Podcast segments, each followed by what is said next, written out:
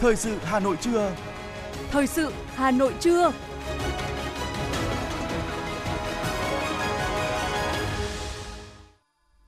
Thanh Hiền và Quang Huy kính chào quý vị các bạn. Bây giờ là chương trình thời sự của Đài Phát thanh và Truyền hình Hà Nội. Chương trình trưa nay, thứ hai ngày 26 tháng 9 có những nội dung chính sau đây. Thủ tướng Phạm Minh Chính tiếp tục có những chỉ đạo về công tác ứng phó với cơn bão số 4. Hội nghị trực tuyến toàn quốc về đẩy mạnh giải ngân vốn đầu tư công và thực hiện ba chương trình mục tiêu quốc gia. Hà Nội công khai nhiều đơn vị nợ tiền tỷ bảo hiểm xã hội. Liên tiếp xảy ra nhiều vụ cháy trên địa bàn thành phố.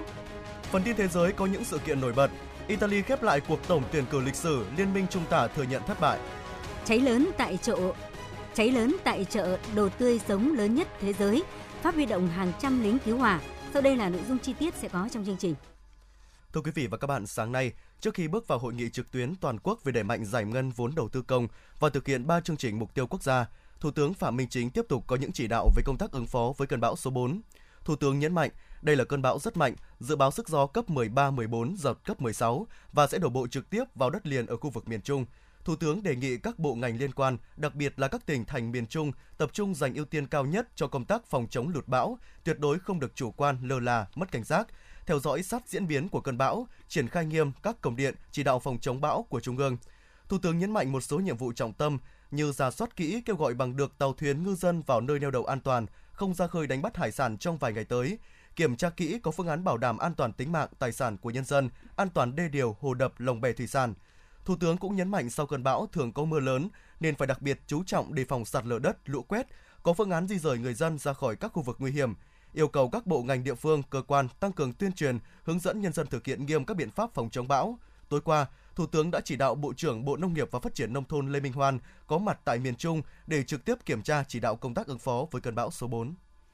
Thành phố Đà Nẵng dự báo là một trong những nơi sẽ chịu ảnh hưởng trực tiếp khi cơn bão số 4 vào đất liền. Để chủ động ứng phó kịp thời hiệu quả hạn chế thiệt hại do bão, thành phố đang khẩn trương triển khai các biện pháp theo phương châm 4 tại chỗ, Ban Chỉ huy Phòng chống thiên tai, tìm kiếm cứu nạn và phòng thủ dân sự tỉnh Thanh Hóa cũng đã ban hành công điện số 17 về việc chủ động ứng phó với bão Noru trên Biển Đông.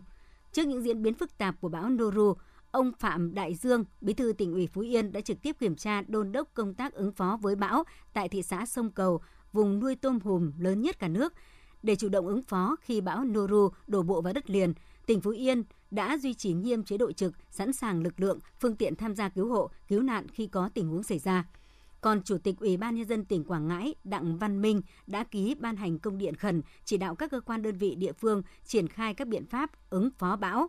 Chủ tịch Ủy ban Nhân dân tỉnh Quảng Trị Võ Văn Hưng cũng đã ra công điện khẩn tập trung ứng phó với bão Noru và mưa lũ.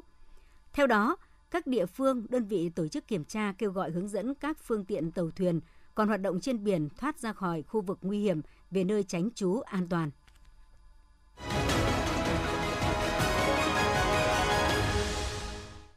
Những sự kiện nổi bật sẽ tiếp nối chương trình. Thưa quý vị, sáng nay, Thủ tướng Phạm Minh Chính chủ trì hội nghị trực tuyến toàn quốc về đẩy mạnh giải ngân vốn đầu tư công và thực hiện 3 chương trình mục tiêu quốc gia. Phát biểu khai mạc, Thủ tướng Phạm Minh Chính nêu rõ giải ngân vốn đầu tư công là nhiệm vụ hết sức quan trọng, góp phần phục hồi, thúc đẩy tăng trưởng và thực hiện các mục tiêu phát triển kinh tế xã hội của đất nước, tạo công an việc làm sinh kế cho người dân, tạo không gian phát triển mới cho các địa phương, các bộ ngành, góp phần phát triển nhanh và bền vững, nhất là trong hoàn cảnh có nhiều khó khăn thách thức hiện nay. Trong bối cảnh hiện nay, chính phủ đã yêu cầu phối hợp đồng bộ, nhịp nhàng, chặt chẽ, hiệu quả giữa chính sách tiền tệ, chính sách tài khóa và các chính sách khác. Chính sách tiền tệ thận trọng, chắc chắn, bảo đảm tính chủ động, linh hoạt hiệu quả. Chính sách tài khóa mở rộng hợp lý, có trọng tâm, trọng điểm, bảo đảm hiệu quả, trong đó có giải ngân vốn đầu tư công. Chính phủ cũng xác định 4 ổn định, 3 tăng cường, 2 đẩy mạnh, 1 tiết giảm và 1 kiên quyết không trong chỉ đạo điều hành. Trong đó hai đẩy mạnh là đẩy mạnh sản xuất kinh doanh, phát triển doanh nghiệp, tạo công an việc làm và đẩy mạnh giải ngân vốn đầu tư, nhất là đầu tư công. Trong bối cảnh nguồn vốn cho các dự án đã có, người dân mong mỏi, đất nước trông chờ, yêu cầu công việc cao, Thủ tướng yêu cầu các đại biểu tập trung làm rõ những khó khăn vướng mắc, nút thắt, điểm nghẽn, nguyên nhân giải ngân vốn đầu tư công, tiến độ các dự án chậm, triển khai ba chương trình mục tiêu quốc gia chậm, đánh giá công tác lãnh đạo chỉ đạo, cơ chế chính sách, khâu chuẩn bị, tổ chức thực hiện kiểm tra, giám sát, thanh toán, quyết toán, làm rõ trách nhiệm để chậm trễ giải ngân vốn đầu tư công tại các bộ ngành cơ quan địa phương, chia sẻ những mô hình, cách làm hay sáng tạo, đề ra định hướng, giải pháp và nhiệm vụ cụ thể từ nay đến hết năm 2022, bảo đảm tổ chức thực hiện thiết thực, hiệu quả, linh hoạt, phù hợp với tình hình thực tế để tháo gỡ kịp thời các khó khăn vướng mắc. Trong bối cảnh áp lực lạm phát toàn cầu và giá năng lượng tăng cao, hầu hết các tổ chức quốc tế và chuyên gia kinh tế nước ngoài đều nhận định lạc quan về triển vọng tăng trưởng kinh tế Việt Nam trong năm nay và sang năm. Do vậy, Việt Nam được coi là miền đất hứa cho các nhà đầu tư nước ngoài.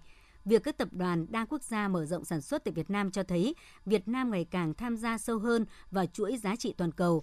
Việt Nam không những khẳng định là một mắt xích quan trọng trong chuỗi cung ứng toàn cầu mà vị thế của Việt Nam cũng dần được cải thiện trong mắt nhà đầu tư với tiêu đề cuộc chiến của Việt Nam để leo lên chuỗi giá trị toàn cầu trang Nikkei Asia phân tích những lợi thế mà Việt Nam có được là lực lượng lao động kỷ luật, chi phí thấp và sự nhất quán trong chính sách. Bài viết đưa thông tin Samsung đang lên kế hoạch xây dựng một trung tâm nghiên cứu và bắt đầu sản xuất một số bộ phận bán dẫn tại Việt Nam. Ngoài ra, hãng công nghệ Apple đã sản xuất tai nghe AirPods tại Việt Nam và đang thử nghiệm sản xuất đồng hồ và máy tính sách tay. Tờ TechCrunch Mỹ cũng đưa tin Apple đang chuẩn bị đưa Việt Nam và Ấn Độ trở thành những trung tâm sản xuất quan trọng trên toàn cầu. Thưa quý vị, tháng 8 năm 2022, xuất khẩu tôm Việt Nam đạt hơn 398 triệu đô la Mỹ, tăng 41% so với cùng kỳ năm 2021. Lũy kế 8 tháng đầu năm nay, xuất khẩu tôm đạt hơn 3 tỷ đô la Mỹ, tăng 24%. Theo Hiệp hội Chế biến và Xuất khẩu Thủy sản Việt Nam, 8 tháng đầu năm nay, trong top 10 thị trường nhập khẩu tôm chính của Việt Nam, ngoài Mỹ và Anh, xuất khẩu sang các thị trường còn lại đều tăng trưởng dương. Theo số liệu thống kê sơ bộ của Tổng cục Hải quan, xuất khẩu nhóm hàng thủy sản tháng 8 năm 2022 tăng 6% so với tháng 7 năm 2022, nhưng tăng mạnh 69,3% so với tháng 8 năm 2021, đạt trên 1 tỷ đô la Mỹ.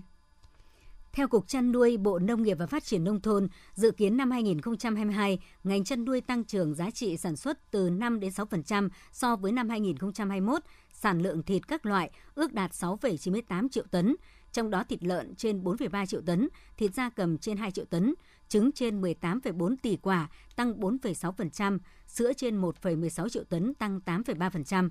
Ngoài ra trong năm 2023, ngành chăn nuôi dự kiến tiếp tục tăng giá trị sản xuất 5,5% đến 6% so với năm 2022. Để đạt mục tiêu đề ra, từ nay đến cuối năm, Bộ Nông nghiệp và Phát triển Nông thôn đề nghị các địa phương thực hiện giải pháp tổ chức sản xuất gắn với thị trường, bảo đảm an toàn sinh học và an toàn thực phẩm, xây dựng phát triển chăn nuôi theo chuỗi giá trị sản phẩm, lấy doanh nghiệp làm yếu tố chủ đạo, lấy hợp tác xã và tổ hợp tác là yếu tố kết nối nông dân.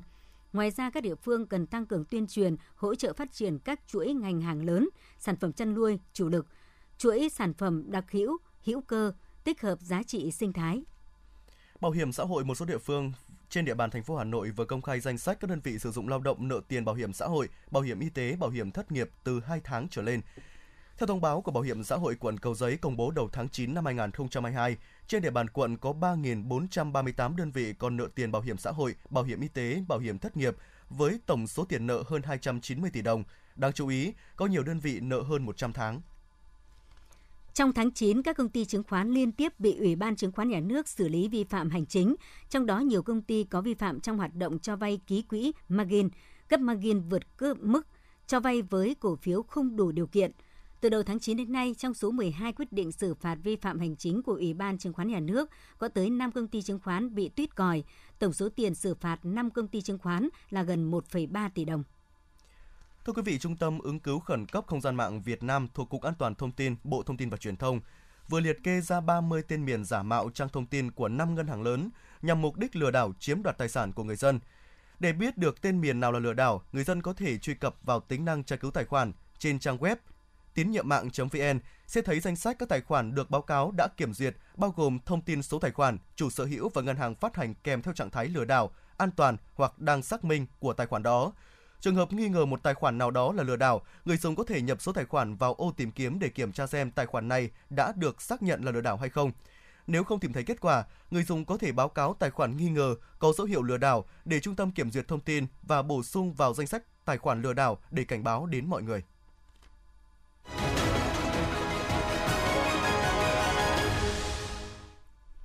Thưa quý vị các bạn, từ đầu năm đến nay, nền kinh tế nhận được nhiều dự báo lạc quan từ các tổ chức quốc tế cũng như các chuyên gia trong nước. Ngân hàng Phát triển châu Á ADB dự báo tăng trưởng kinh tế Việt Nam sẽ phục hồi ở mức 6,5% năm 2022 và đạt 6,7% năm 2023. Trong khi đó, Quỹ tiền tệ quốc tế IMF tại Việt Nam mới đây đã tăng dự báo tăng trưởng của Việt Nam lên 7%. Chúng ta là quốc gia duy nhất tại châu Á và khu vực ASEAN mà IMF tăng dự báo tăng trưởng, ghi nhận của phóng viên thời sự. Theo các tổ chức quốc tế, trong bối cảnh nền kinh tế thế giới có chiều hướng tăng trưởng, lạm phát chịu tác động của cuộc xung đột Nga-Ukraine, nhưng nền kinh tế Việt Nam phục hồi rất nhanh chóng và rất ấn tượng trên hầu hết các ngành lĩnh vực, đặc biệt là lĩnh vực công nghiệp. Do đó, các chuyên gia dự báo khá lạc quan về nền kinh tế Việt Nam. Ông Nisat Majimoda, chuyên gia chính xếp hạng tín nhiệm quốc gia Việt Nam Moody đánh giá. Chúng tôi vẫn khá lạc quan về triển vọng tăng trưởng kinh tế của Việt Nam với mức tăng từ 6 đến 7% trong trung hạn. So với các nước khác trong khu vực thì họ chỉ đạt được một nửa con số trên. Việt Nam đang là một trong số những quốc gia dẫn đầu về tăng trưởng kinh tế trong khu vực. Tuy vậy, nếu nhìn vào tương lai nền kinh tế vẫn thấy các thách thức cơ bản, các xu hướng tác động như tăng trưởng kinh tế thế giới chậm lại sẽ ảnh hưởng đến tăng trưởng kinh tế của Việt Nam. Yếu tố về lạm phát, đặc biệt là từ khi cuộc xung đột giữa Nga và Ukraine đã khiến chi phí về sản xuất, chi phí lao động tăng cao. Ông Francisco Fainchel, đại diện trưởng đại diện văn phòng đại diện Quỹ tiền tệ quốc tế tại Việt Nam IMF khuyến nghị. Chúng tôi khuyến nghị các chính sách tiền tệ cần phải thận trọng, duy trì chính sách tiền tệ phải thắt chặt, trao đổi kỹ lưỡng, hành động nhất quán. Ngân hàng nhà nước đang cố gắng ổn định tỷ giá để giúp sản xuất trong nước. Điều này phù hợp với chính sách tiền tệ. Tuy nhiên, nếu nâng trần tín dụng sẽ ảnh hưởng tới tỷ giá. Trong khi đó, chính sách tài khóa hỗ trợ chính sách tiền tệ và cho phục hồi kinh tế cần được triển khai với vai trò mạnh mẽ hơn.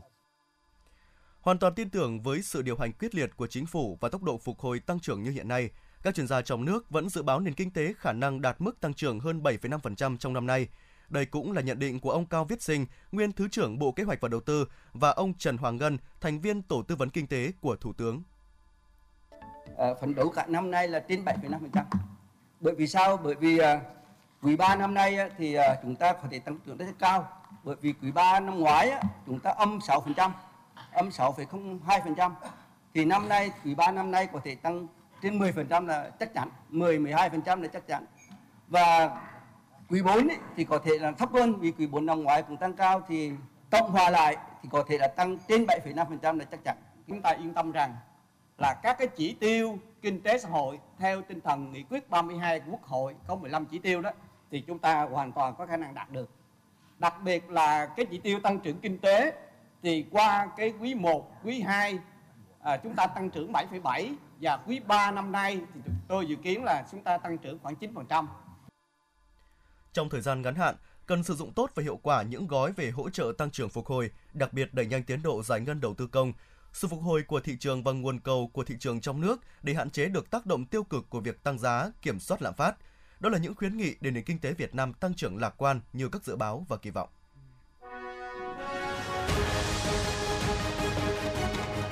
Thời sự Hà Nội, nhanh, chính xác, tương tác cao. Thời sự Hà Nội, nhanh, chính xác, tương tác cao.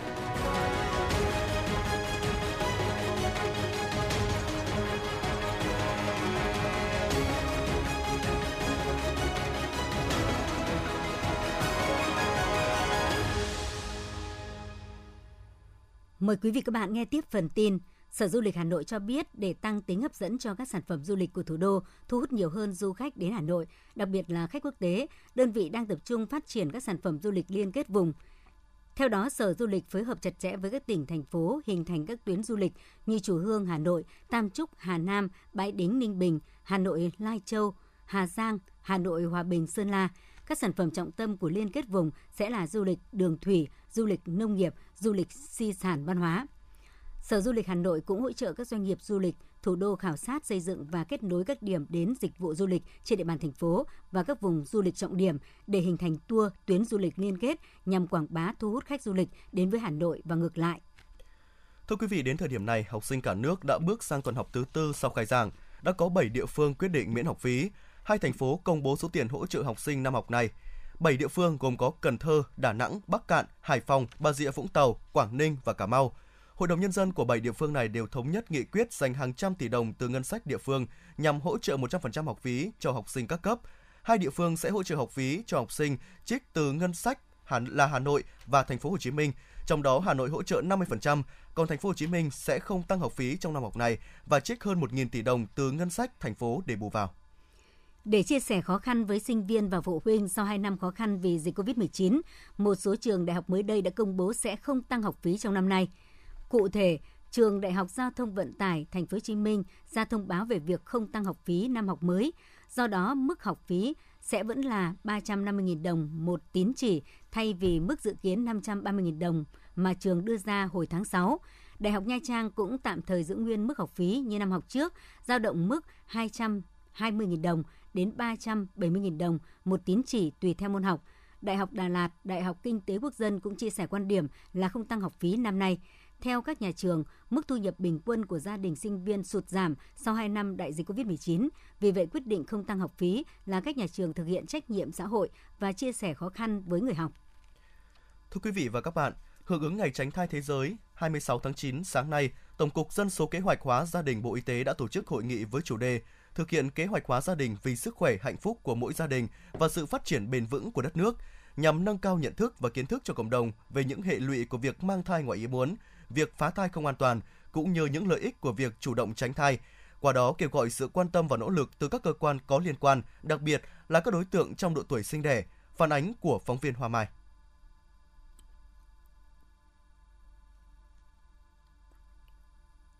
Sau gần 50 năm nỗ lực, Việt Nam đã đạt mức sinh thay thế vào năm 2006 với tổng tỷ suất sinh đạt 2,09 con trên phụ nữ và được duy trì trong suốt 16 năm qua. Tỷ suất chết trẻ em dưới 1 tuổi, dưới 5 tuổi và tỷ suất chết mẹ cũng giảm mạnh. Tỷ lệ sử dụng các biện pháp tránh thai hiện đại là 67% vào năm 2020. Thành công của chương trình kế hoạch hóa gia đình Việt Nam là tăng nhanh tỷ lệ sử dụng biện pháp tránh thai, góp phần phòng tránh thai ngoài ý muốn, giảm thiểu tối đa việc phá thai và giảm nguy cơ tử vong do các nguyên nhân liên quan đến mang thai và sinh con. Tại hội nghị, các đại biểu đều nhận định sử dụng các biện pháp tránh thai để không có con ngoài ý muốn là cần thiết. Tuy nhiên, hiện nhiệm vụ này gần như được mặc định là trách nhiệm của chị em phụ nữ, cho dù các biện pháp tránh thai dành cho nam rất đa dạng. Điều này cần phải được thay đổi để giảm thiểu hơn nữa những ca nạo phá thai và đảm bảo tương lai tốt hơn cho cả nam và nữ. Tiến sĩ Đinh Huy Dương, vụ trưởng vụ truyền thông giáo dục, Tổng cục Dân số Kế hóa gia đình cho biết. À, nếu chủ động phòng tránh thai thì sẽ à, chắc chắn sẽ mang lại rất nhiều lợi ích. Cái thứ nhất là đảm bảo sức khỏe cho người phụ nữ là đầu tiên. Họ không phải vướng phải những cái việc ờ, phá thai và hậu hệ lụy hậu quả của việc phá thai, đặc biệt là phá thai không an toàn. À, như tôi nói là thậm chí ảnh hưởng đến cái việc là khả năng làm mẹ trong tương lai. Người phụ nữ có thể vô sinh và hiện tượng này cũng khá phổ biến hiện nay. Ờ, đối với nam giới phụ động ờ, trong phòng tránh thai sẽ giúp cho họ cũng phát triển về cái ờ, sự nghiệp tốt hơn, họ đảm bảo nắm chắc được cái cuộc sống mình không bị ảnh hưởng bởi những cái đương nhiên là vấn đề về sức khỏe, vấn đề về tài chính. Nếu như bạn tình mà phải đi phá thai hoặc cái gì đó thì lúc đó là sẽ phải nếu bạn bạn nam giới có trách nhiệm thì lúc đó phải tốn kém về thời gian về nguồn lực về ảnh hưởng đến sự nghiệp phát triển theo số liệu thống kê, mỗi năm dân số Việt Nam tăng thêm khoảng 1 triệu người. Trong những năm tới, số phụ nữ trong độ tuổi sinh đẻ từ 15 đến 49 vẫn tiếp tục gia tăng. Nhu cầu sử dụng các biện pháp tránh thai tiếp tục tăng. Hệ thống y tế và dân số tại Việt Nam trong thời gian qua đã có nhiều cải thiện đáng kể trong việc cung cấp dịch vụ tránh thai cho người dân.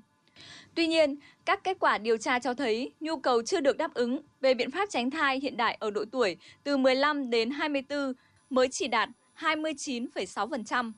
Tỷ lệ vô sinh, nhất là vô sinh thứ phát đang có chiều hướng gia tăng. Tỷ lệ phá thai ở nhóm tuổi vị thành niên và nhóm trưởng thành còn cao. Tình trạng phá thai lặp lại vẫn khá phổ biến. Bà Vũ Thị Thúy, người đã có 15 năm là cộng tác viên dân số tại phường Khương Đình, quận Thanh Xuân cho biết, trong quá trình thực hiện tuyên truyền kế hoạch hóa gia đình, việc tiếp cận truyền thông cho nam giới vẫn gặp rất nhiều khó khăn.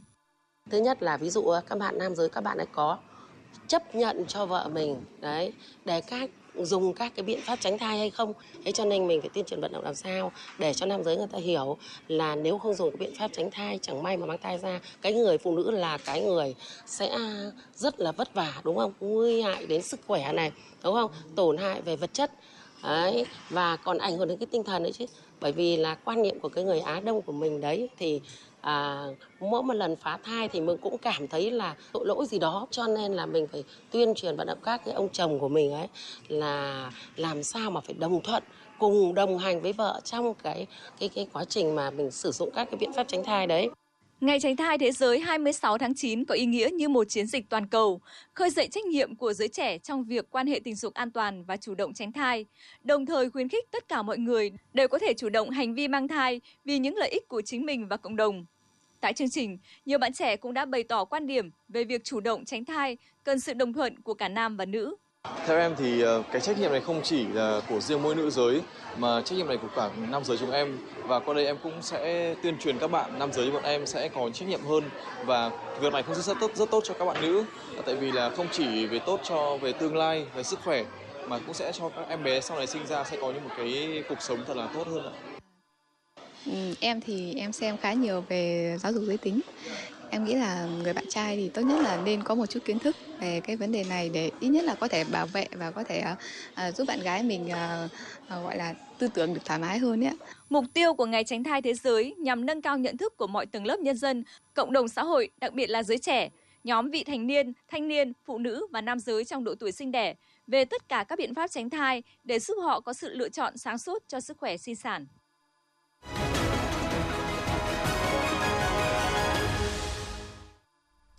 Thưa quý vị và các bạn, liên quan đến vụ cháy hàng loạt ký ốt trước cửa khu công nghiệp Vĩnh Tuy, phường Vĩnh Hưng, quận Hoàng Mai, Hà Nội vào tối qua, công an quận Hoàng Mai đã tạm giữ một người đàn ông là nghi can.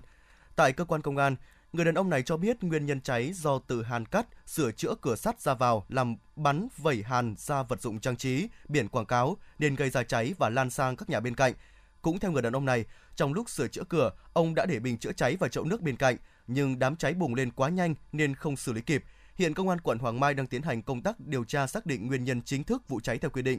Trước đó, Ủy ban nhân dân phường Vĩnh Hưng cũng đã đặt biển thông báo cơ sở không đủ điều kiện an toàn phòng cháy trước cửa cơ sở quán cà phê hát cho nhau nghe.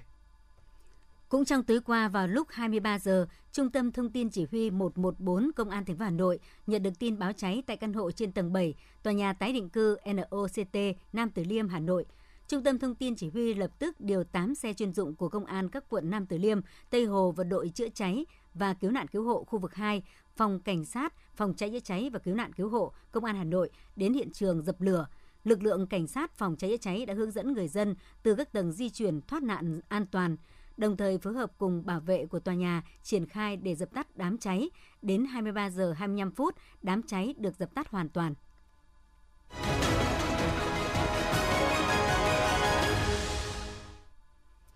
Quý vị và các bạn đang nghe chương trình thời sự của Đài Phát thanh và Truyền hình Hà Nội. Phần tin thế giới đã được sẽ được tiếp nối chương trình.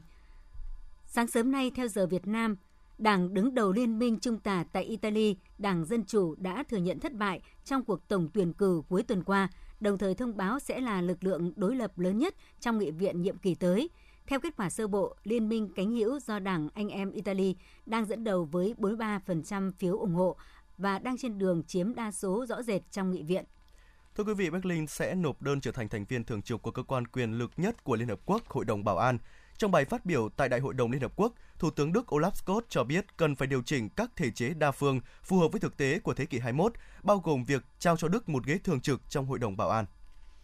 Ông Ali Salehi, trưởng công tố thành phố Tehran, cho biết văn phòng của ông đã truy tố hình sự 14 cá nhân liên quan đến vụ ám sát nhà vật lý hạt nhân cấp cao của Iran Mohsen Fakhrizadeh. Theo hãng thông tấn bán chính thức Tasnim, những cá nhân nói trên bị truy tố về nhiều tội danh, trong đó có tội hợp tác tình báo và gián điệp với Israel, âm mưu xâm hại an ninh của Iran và hành động chống lại an ninh quốc gia. Mở đầu tuần giao dịch mới, các thị trường toàn cầu sẽ đứng trước thách thức không nhỏ để vượt qua tâm lý tiêu cực chi phối giới đầu tư trong tuần vừa rồi. Một trong những mối quan tâm lớn nhất sẽ là thị trường trái phiếu kho bạc khi mà làn sóng nâng lãi suất tiếp tục tạo ra một đợt bán tháo mạnh nữa trên thị trường này. Đáng chú ý là theo đánh giá của ngân hàng Bank of America, năm nay thị trường trái phiếu đã chứng kiến đà bán tháo tồi tệ chưa từng có kể từ năm 1949.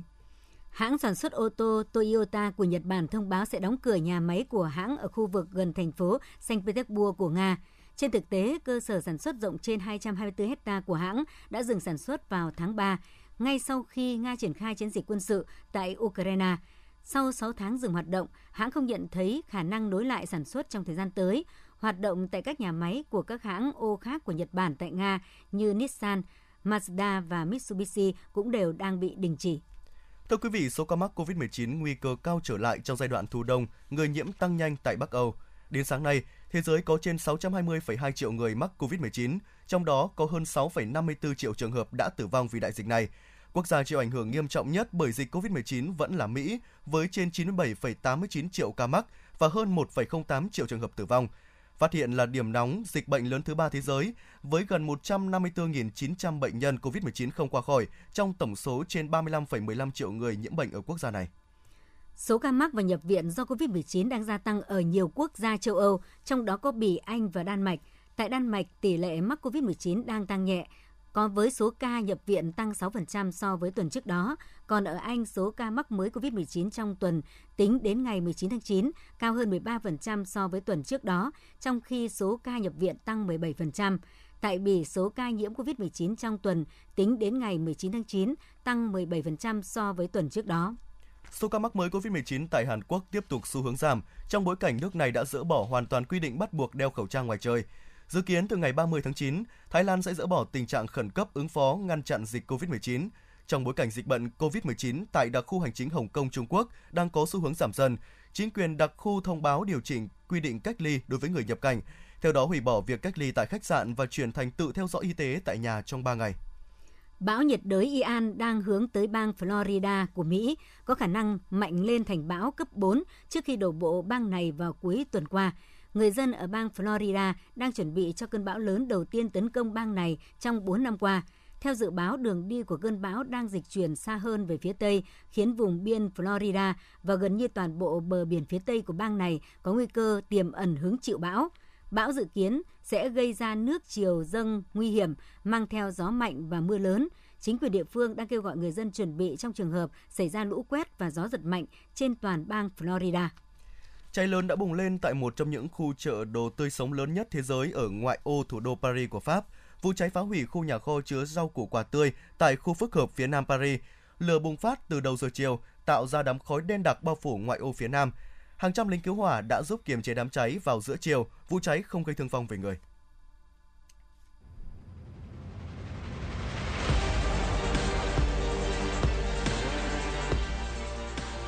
Bản tin thể thao Bản tin thể thao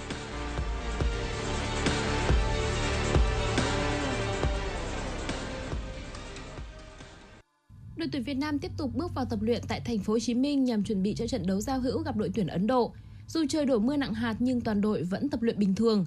Sau phần khởi động, huấn luyện viên Park Hang-seo chia đôi đội hình đấu tập. Về mặt nhân sự, hậu vệ Vũ Văn Thanh phải tập riêng, còn Lương Xuân Trường tiếp tục vắng mặt. Đội tuyển Việt Nam sẽ còn thêm một buổi tập nữa vào chiều nay trước khi bước vào trận đấu gặp đội tuyển Ấn Độ vào lúc 19 giờ ngày 27 tháng 9. Trong đợt giao hữu FIFA Day, đội tuyển Indonesia hạng 155 thế giới bất ngờ có được chiến thắng 3-2 trước đội tuyển Curacao hạng 84 thế giới. Đánh bại đối thủ hơn mình tới 71 bậc trên bảng xếp hạng FIFA giúp đội tuyển Indonesia được cộng một số điểm lớn. Cụ thể, theo tính toán của Footy Ranking, đội tuyển Indonesia được FIFA cộng tới 7,41 điểm sau trận thắng Curacao, nâng tổng số điểm hiện tại từ 1019,19 lên 1026,6 điểm. Số điểm này giúp đại diện Đông Nam Á tăng 2 bậc trên bảng xếp hạng FIFA lên vị trí thứ 153 thế giới. Đội tuyển Hà Lan tiếp đón đội tuyển Bỉ trên sân nhà ở lượt trận cuối bảng A4 UEFA Nations League. Với khoảng cách nhiều hơn 3 điểm so với đối thủ, đội tuyển Hà Lan chỉ cần không thua là sẽ giành vé vào vòng bán kết. Trong khoảng 25 phút đầu, đội chủ nhà nhường quyền kiểm soát bóng cho đối thủ, đồng thời kiên nhẫn chờ đợi cơ hội phản công. Trong khi đó, đội tuyển Bỉ thi đấu mà không cho thấy được sự quyết tâm dù cũng có những cơ hội được tạo ra. Thi đấu mờ nhạt, thầy trò huấn luyện viên Roberto Martinez đã phải nhận trái đáng phút 73. Từ quả phạt góc, trung vệ Van Dijk bật cao đánh đầu hiểm hóc tung lưới đội tuyển Bỉ. Đây cũng là bàn thắng duy nhất của trận đấu đem về chiến thắng cho đội tuyển Hà Lan. Kết quả này giúp Hà Lan kết thúc vòng bảng với 16 điểm sau 6 trận và chính thức giành vé vào bán kết UEFA Nations League. Dự báo thời tiết, Trung tâm Dự báo Khí tượng Thủy văn Quốc gia cho biết, sáng sớm nay, bão Noru đã vượt qua khu vực phía nam của đảo Luzon, Philippines, đi vào Biển Đông trở thành cơn bão số 4 năm 2022. Dự báo thời tiết khu vực Hà Nội hôm nay nhiều mây, có mưa rào và rông vài nơi, gió nhẹ. Trong mưa rông có khả năng xảy ra lốc xét và gió giật mạnh, nhiệt độ thấp nhất từ 23 đến 25 độ C, nhiệt độ cao nhất từ 31 đến 34 độ C. Phía Tây Bắc Bộ có mây, có mưa rào và rông vài nơi gió nhẹ. Trong mưa rông có khỉ có khả năng xảy ra lốc xét và gió giật mạnh. Nhiệt độ thấp nhất từ 22 đến 25 độ C, có nơi dưới 22 độ C, nhiệt độ cao nhất từ 31 đến 34 độ C. Quý vị và các bạn vừa nghe chương trình thời sự của Đài Phát thanh Truyền hình Hà Nội, chỉ đạo nội dung Nguyễn Kim Khiêm, chỉ đạo sản xuất Nguyễn Tiến Dũng, tổ chức sản xuất Quang Hưng, chương trình do biên tập viên Thủy Chi, phát thanh viên Quang Huy Thanh Hiền cùng kỹ thuật viên Quang Ngọc thực hiện. Xin chào và hẹn gặp lại.